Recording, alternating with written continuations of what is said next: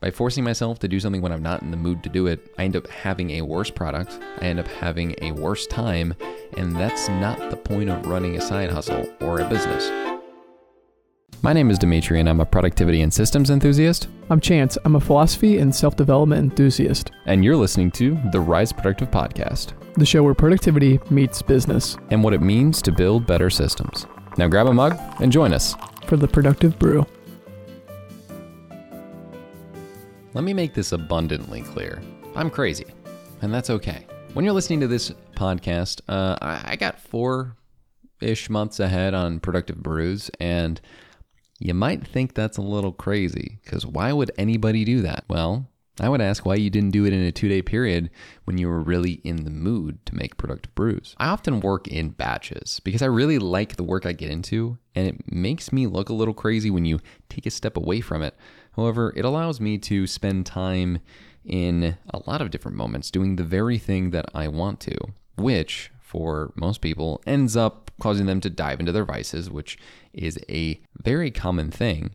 However, if you're able to do that with the specific type of work you're doing in your business in batches, you're going to be a lot farther along than other people because the real trick to being successful is being consistent. However, we live in a world now where you can be consistent at scheduling things rather than actually having to be consistent in the day to day. In theory, if this was what I was having my entire income based off of, I made four months of content on this, which is a fair amount, you know, 16 recordings. And even if I was Ryan Holiday just doing this every single day, I would be two weeks ahead in two days. This is what I do often with my YouTube channel where I just batch record like 30 videos and then I get a month ahead.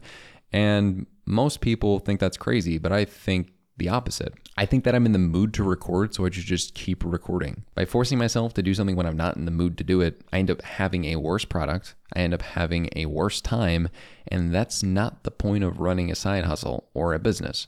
The point is to do the thing you want to do that ends up helping you monetarily in your life. So, why would you forcibly put yourself in positions where you work when you don't want to on a specific thing. I believe that The War of Art by Steven Pressfield is a book that talks consistently about how you just have to be a professional and get in every day and do the work, but he doesn't quite articulate this point. When you're in the mood to do certain kind of work, it's better to just focus on that. And while in some senses it could be looking like procrastination on my YouTube channel, I'm also getting four months ahead on something that is integral to the business in general. This is something that showcases a personal side to me and has a lot of my consistent main fans as well as chances that allows us to consistently grow the brand in general. I'm not procrastinating on the fact that I need to record 20 YouTube videos in the next couple days. I'm getting four months ahead on content for my podcast so that I can manage to consistently work on the YouTube channel and do more deep work on the thing